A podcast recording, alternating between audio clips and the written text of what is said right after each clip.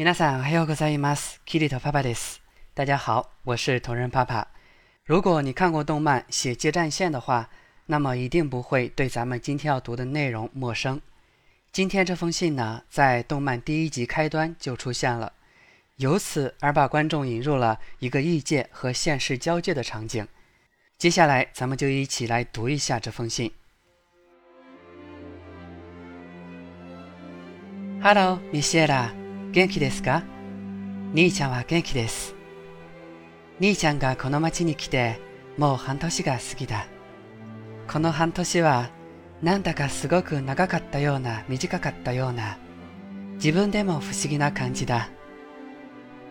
今さら手紙なんて僕も照れくさいし、君も驚いているかもしれない。別に何があったわけじゃない。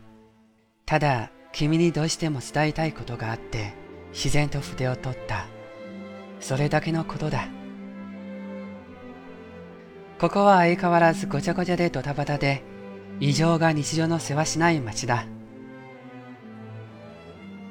僕はなんとか生きながらえて、最低で最高な日々を過ごしている。一年前、君と別れた時、僕は自分のことを世界にとってほとんど意味のない存在だと思っていた。無力に理想ばかり抱えたどこにでもいるただのチビだってね。今も大して変わっちゃいないが、でもたまに少しだけそんなことないような気がする時もある。今日は僕がそんな風に思えるようになるまでの話をしたい。